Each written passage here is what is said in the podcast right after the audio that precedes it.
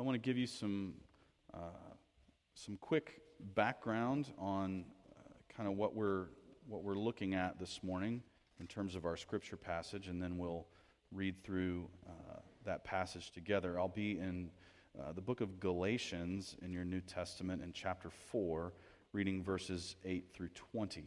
And you're welcome to follow along on one of the Bibles in the chair in front of you, or on the screen behind me, or in the printed portion of God's Word in your bulletin. Um, as I've mentioned a few times in this series, uh, the Apostle Paul had been a part of a team of pastors who had started some churches in a region uh, in what is now mostly Turkey. And he had returned home and had gotten word from some other people who had been visiting these churches as to what was going on. And what was going on in, in very brief form was this Paul had shared the gospel of Jesus Christ with these little communities that he visited. He had established churches there and he'd got them started and growing. And then he left. And in his, the wake of his departure, other leaders had kind of come into the void of leadership and began teaching these churches yes, Jesus is good, he's the Messiah, um, but you know, he's the Jewish Messiah. So if you want to be Christian, you've got to be a good Jew as well, and you've got to follow all these rules, and you've got to change your diet, and you've got to change your dress, and you've got to change all these things about yourself in order to be or remain in good standing with God. When the Apostle Paul catches wind of this new teaching, he flips and he writes the letter of Galatians. The, the region of the country or the region of the world was called Gala, G A L A, and he writes this letter as a sort of corrective to try and bring these churches that he started back to the simple truth of God's grace through Jesus Christ. And so we come to a, uh, portion of this passage, of this chapter, of this letter, where you will see a very personal side of the Apostle Paul. And this is, there's not a lot in this passage that is necessarily directive, but it tells us a lot about the Apostle's heart and soul and how he felt about these people and what he wanted for them and from them as they read this letter. So you'll see a very personal section of the, of the letter as we read through this text this morning, starting in Galatians chapter 4, verse 8. Formerly, when you did not know God, you were slaves to those who by nature are not gods. But now that you know God, or rather are known by God, how is it that you are turning back to those weak and miserable principles? Do you wish to be enslaved by them all over again? You are observing special days and months and seasons and years. I fear for you that somehow I have wasted my efforts on you. I plead with you, brothers, become like me, for I became like you. You have done me no wrong. As you know, it was because of an illness that I first preached the gospel to you. Even though my illness was a trial to you, you did not treat me with contempt or scorn. Instead, you welcomed me as if I were an angel of God, as if I were Christ Jesus himself. What has happened to all your joy? I can testify that if you could have done so, you would have torn out your eyes and given them to me. Have I now become your enemy by telling you the truth? These people are zealous to win you over but for no good. What they want is to alienate you from us so that you may be zealous for them. It is fine to be zealous, provided the purpose is good.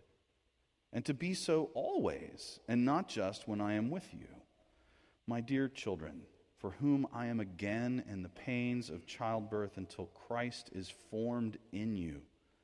How I wish I could be with you now and change my tone because I am perplexed about you.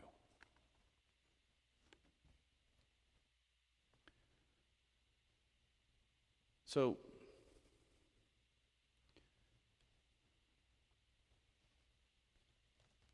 I was very struck by the, in this passage by the degree to which Paul begins to get personal. And I want to take you to a, a time in my own life that was not all that long ago um, that really resonated with me when I read this passage. And so I'm going to jump back to the year 2008, and Hope Church was clipping along. We were still in the uh, dreadful confines of the Bush Middle School cafeteria, and we thought, or at least I thought, that we were on the verge of being able to build something. And so we announced a capital campaign in September of 2008. And if you're following along with me, that's where you should laugh right about now, right? And we had this big kickoff kind of thing, handed out all this fancy material, and then I think by Tuesday, the stock market had crashed, and, and anyone that had money, it was now worth about 55% of, it, of what it was the week before. And uh, I didn't know it at the time, but I was very discouraged. And we, we, um, we faced some pretty severe financial setbacks as a church. Uh, we got uh, in a position where we had to lay off uh, virtually all of our staff, three out of five staff members. And um, I would describe the next couple of years as holding on for dear life. And about, I don't know, six months after that kind of epic collapse, um, my brother came in town, and I hadn't seen him in a little while.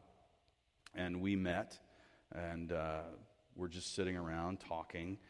And he asked me, What's up? And I said, Well, you know, I, am just, you know, not doing very well, I guess. I don't know. And I, you know, and I kind of went into everything that was going on, and there was some some conflict at the at the session level that was very troubling to me at the time, and I didn't really know how to resolve it.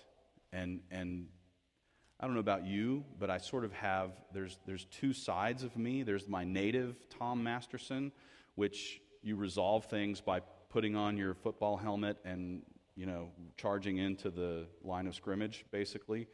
And then there's that whole jesus thing right? That's kind of the opposite of that.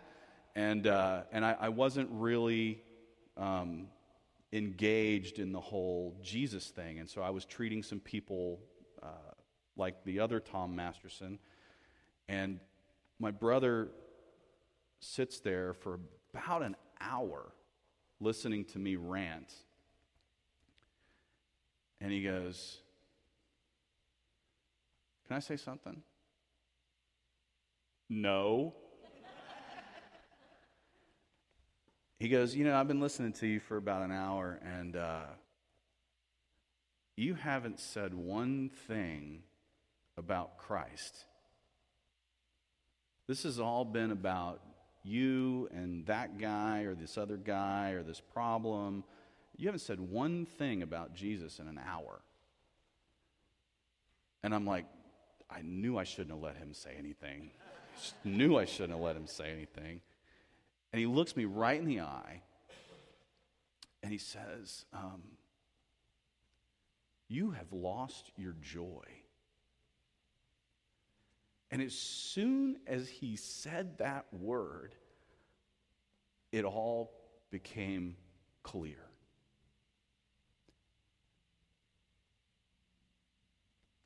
I'm a joy guy, right? we were, we were, some of the adults were talking on the missions trip this past week. What's your personality? What animal are you like, or whatever? Are you a lion, or are you a busy beaver, or are you a golden retriever who's faithful and loyal and all that? And uh, I'm an otter. That's, that's who I am, right?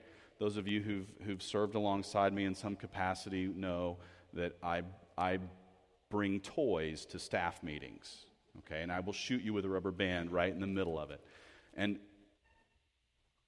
when he said that, I was, I was crushed in a really good way. Like, but it, it took somebody else sort of peering into my present reality to say, um, You're not okay. And it was, it was, you know, roughly a month after that meeting that um, we had called some, some members of our presbytery to come and try to help us figure out how to resolve some conflict. And they took one look at the situation and they said, You, you're on sabbatical for the next two and a half months, whether you like it or not. You're out of here. Uh, go, go get some help or something, buddy. You're a mess. And, uh, and it, was, it was actually the right diagnosis. Um, and it was, a, it was really, really weird to just kind of have to separate and, and get some distance and, and walk away for a few months. And, um, and, and I say all of that because this, it's possible for all of us to find ourselves in a position where the joy is gone. How, how did Paul say it? Verse, is that 15? My blurry eyes. What has happened to all your joy? And we are given so much in Christ. And yet, we go back to this old self and this old way of addressing our problems and our conflicts and our difficulties. And it's, it's this return to bondage, to this old broken way of doing things. And Paul says to the Galatians what, what God says to us. Why? Why would you go back to that when you have been given so much in grace and love and forgiveness and hope. Why do we keep going back? And so, this part of Paul's letter reminds us that this whole faith thing is very personal and it's very real. This, this struggle between the old self and the new self is very alive. And it was going on then, and it's going on now. In fact, you know, one of the things we, we talked about on the missions trip a little bit was just, you know, what an awesome spiritual high that opportunity creates. And then, you know, how do you keep that? Um, I don't know that you do, but the answer is somewhere in this whole joy thing and this recognition that we constantly need the renewal of the Holy Spirit in our hearts and in our lives. So, Paul essentially says to this group of young Christians um, Look, I came there, and by these odd circumstances, I shared the gospel with you, and I saw, I saw your emancipation from bondage. I saw it with my own eyes. I was there.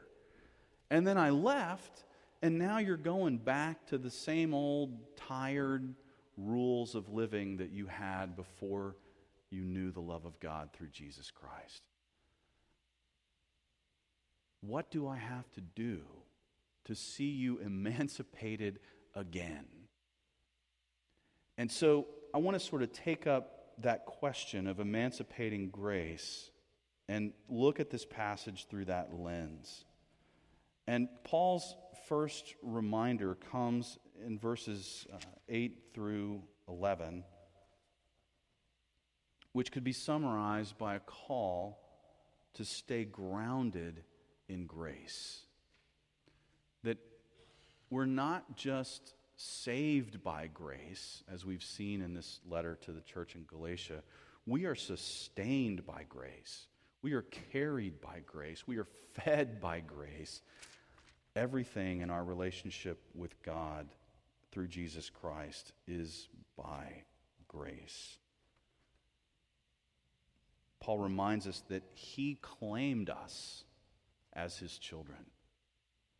It was not, you know, he, he, does this whole thing with now that you know God, or rather, if you want the correct way to put it, you're known by God. And if I can just take you into that word for a minute, to the, the word that Paul uses that means know conveys a profound intimacy, a, a, a total, whole knowledge of oneself. That God knows us, He is intimately entwined in who we are, and His knowledge extends to every aspect of our nature. And so, God claimed us for His own and for your good. When we stray from the gospel, we suffer. It's not that God's punishing us for forgetting his message. It's that the only alternative to the, to the freedom of the gospel is the bondage of the human soul to sin and performance. And so, Paul reminds us that when we stray from the gospel, when we return to our old ways, we return to bondage. God's claiming of our souls is for our own good, for our emancipation from bondage to sin. He claimed us and He freed us. And that whole thing works in its simplest form. Here it is Jesus, and we sang about this just a few minutes ago, Jesus fulfilled the law of God. He fulfilled it perfectly. And he takes this, this impeccable performance, if you will, and he lays it down. And he says, It's not for my good, it's for yours. What I did is for your good, for your forgiveness, for your gain.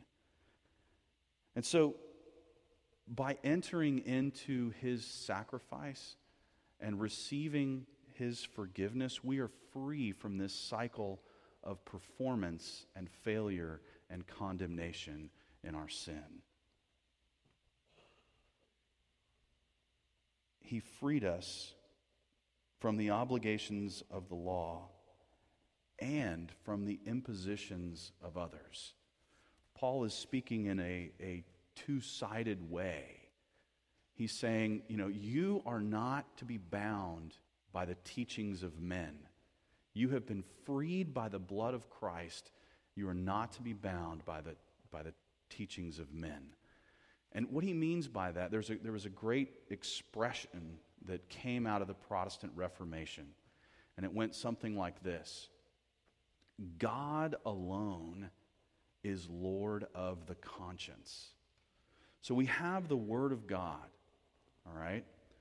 Um, and then we have, oh, let's call them good ideas about how we can protect ourselves from making mistakes. And so, I don't know. I, I don't think I'm going to pick a real good one off the fly here, so we'll just leave it what's the word I'm looking for? Anyway, I'm just going to keep going. What? Ubiquitous or, or yes, undefined or something like that.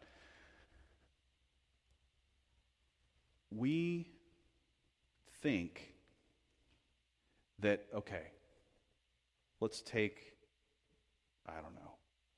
I, again, I sh- okay, It's been a long week. My brain's a little fried. Bear with me. We think that the best way to protect ourselves from sin is to come up with extra rules that will prevent us from doing something stupid. Does that make sense? You with me? And so, as your pastor, it would be very easy for me to say, uh, I don't know, don't go to R rated movies. They'll, they'll pollute your mind. Okay? Um, does God want our minds to be polluted?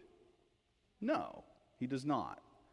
Is it my place to bind your conscience on what types of behaviors you're allowed to engage in if they're not explicitly prohibited in God's Word? No. So, you know, I can tell you, thou shalt not steal, right? That's very clearly articulated. Let's not do that. But if I'm trying to protect you from yourself as your pastor, and I'm throwing out additional how to's and limits and rules, I'm binding your conscience you are really the one that has to answer before God for the pollution of your own mind. Thank God I don't have to answer before God for the pollution of your mind, right? I have to answer before Him for the pollution of my own, which is uncomfortable enough. Um, and Paul is saying that when we are freed by the blood of Christ, we're freed from the obligations of the law and we're freed from the impositions of other people, teachers, these, these pastors who come in in his wake and try to add to the gospel. So, we're to stay grounded in grace. This is our, this is our center, our home, if you will. And then Paul reminds us we are to be a people who care for each other that we care for each other. And I love, I absolutely love the, what, what this little passage reveals about the way God works. You know, Paul is on this missionary journey and he becomes afflicted with his recurring illness that affects his eyesight.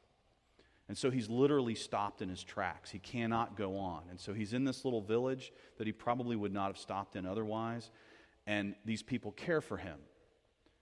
And he shares the gospel with them. And a church is started because of his untimely illness. And, you know, we, we saw things like this playing out all week long this week. Like we had one thing planned and we got there and that didn't happen, but what was supposed to happen, that happened. And it was really cool to see that whole process play out. Um, but in the midst of, of what's happening, we must be a people who care for each other, who do good to each other, in that we connect with each other and we cultivate joy in each other. Um, one of the coolest things to watch this past week was the, the way in which the presence of our youth group just lifted the countenance of the people we were there to serve. It doesn't always work that way, right? Um, you know, and I think some of us as adults were uh, mortified by the amount of paint that was accumulating on the concrete and the porch and all the places it wasn't supposed to be on kids' t shirts and bodies and hair and all that. Um, the kids were having a blast and they were getting their work done. Um, and we did discover some ways to get paint off of concrete after we were done. Uh, but all this to say that the, the power of being present and the impact that that had on those Christians um, was, was awesome. To see God's people caring for each other and the way that that changes and expands our joy and our enjoyment of who we are in Christ. There was a great discussion uh, during one of our uh, devotional times on the, on the missions trip about the difference between happiness and joy.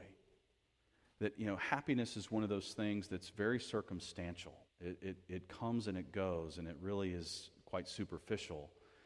Joy is that something that exists in a far deeper place that really transcends whether our circumstances are good or bad. Um, can one lose their joy? I, yes, I can. I've done it. Don't recommend it, but it can, it can happen when we lose sight of the gospel and our, our standing in Christ. But we're to do good to each other. And we're to show Christ to each other. Paul says that these people who received him received him as if he was an angel of the Lord, as if he was Christ Jesus himself. This is, this is good stuff. That, that we are to treat each other that way, to sacrifice for each other, to speak the truth to each other. Paul appeals to this connectedness that he enjoys with these people as he says, You know, have I now become your enemy just by telling you the truth? Is that where we've got? Is that where this whole thing is going? And of course, he's only making a rhetorical point. He cares for them, he loves them, and he knows that they have demonstrated Christian care to him. And so, we're to stay grounded in grace, and we're to care for each other, and we're to stick together as God's people. We're to resist the tendency to divide. You see these teachers who come in in the wake of Paul's absence and they begin to set this group of people against their former pastor to create the I follow Paul and I follow this guy groups, right? And they're going to divide and undermine and destroy without even intending to destroy. Um, and Paul says, no, we're to be a people who resist this innate human tendency for division. We're to focus on the grace we have in common. And we're to focus on the purpose we have in common. He's like, zeal is great if it's for the right thing. Misplaced zeal can be very damaging. And so we have to keep in mind the common grace that we share as Christians and the common purpose which we share, which is God's glory, not our own. And so Paul reminds his people to stick together because of what Christ has done, not because of what we are doing or want to do. So we're to resist the tendency to divide, and we're to resist the tendency to quit.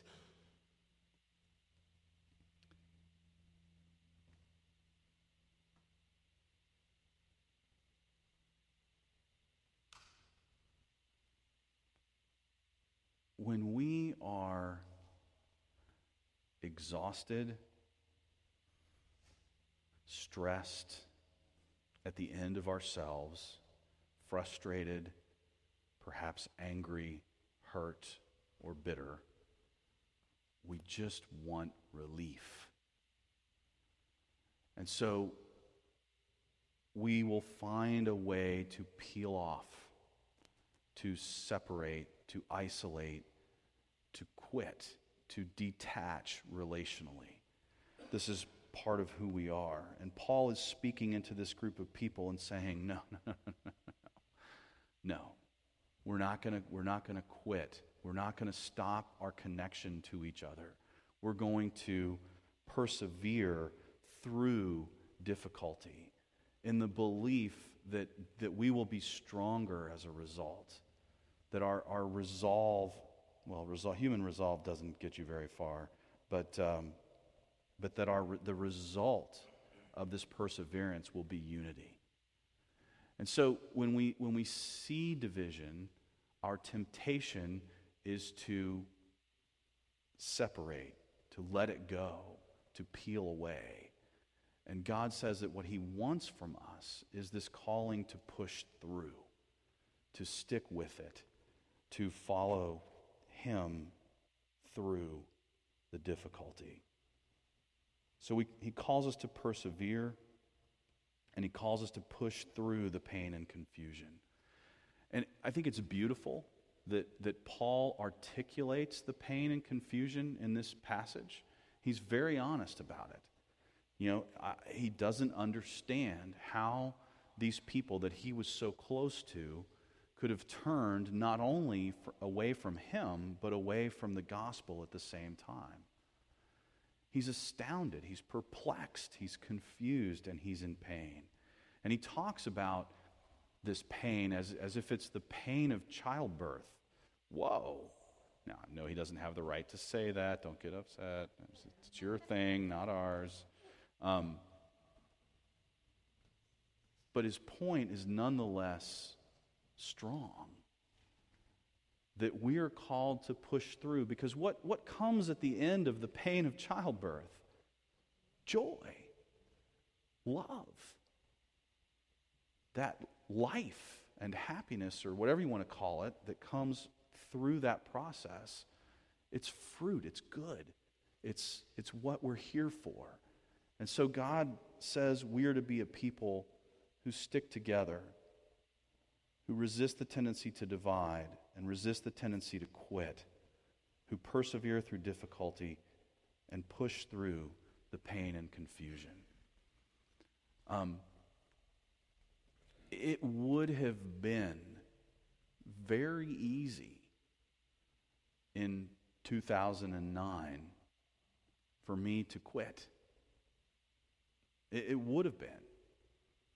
I was burned out and frustrated at the end of myself. And some very wise people sat down with, with our session and said, here's, here's what is needed. And by God's grace, we're here. And I'm so glad that He didn't let me off that hook because what we have now is richer and sweeter and better than what we've ever had. And so, you know, and, and then we go on this trip this past week, and we went to Guatemala last month, and, and I just see the Lord working, and I see relationships clicking, and I see the gospel going forth, and I'm encouraged. The joy is here. And so we can rejoice together that God isn't done with us yet, that He will persevere through us in spite of our native tendency to return to our old ways. He is here, and He will show Himself faithful. It's His emancipating grace that we all have in common. Will you pray with me? God our Father, we marvel at your word.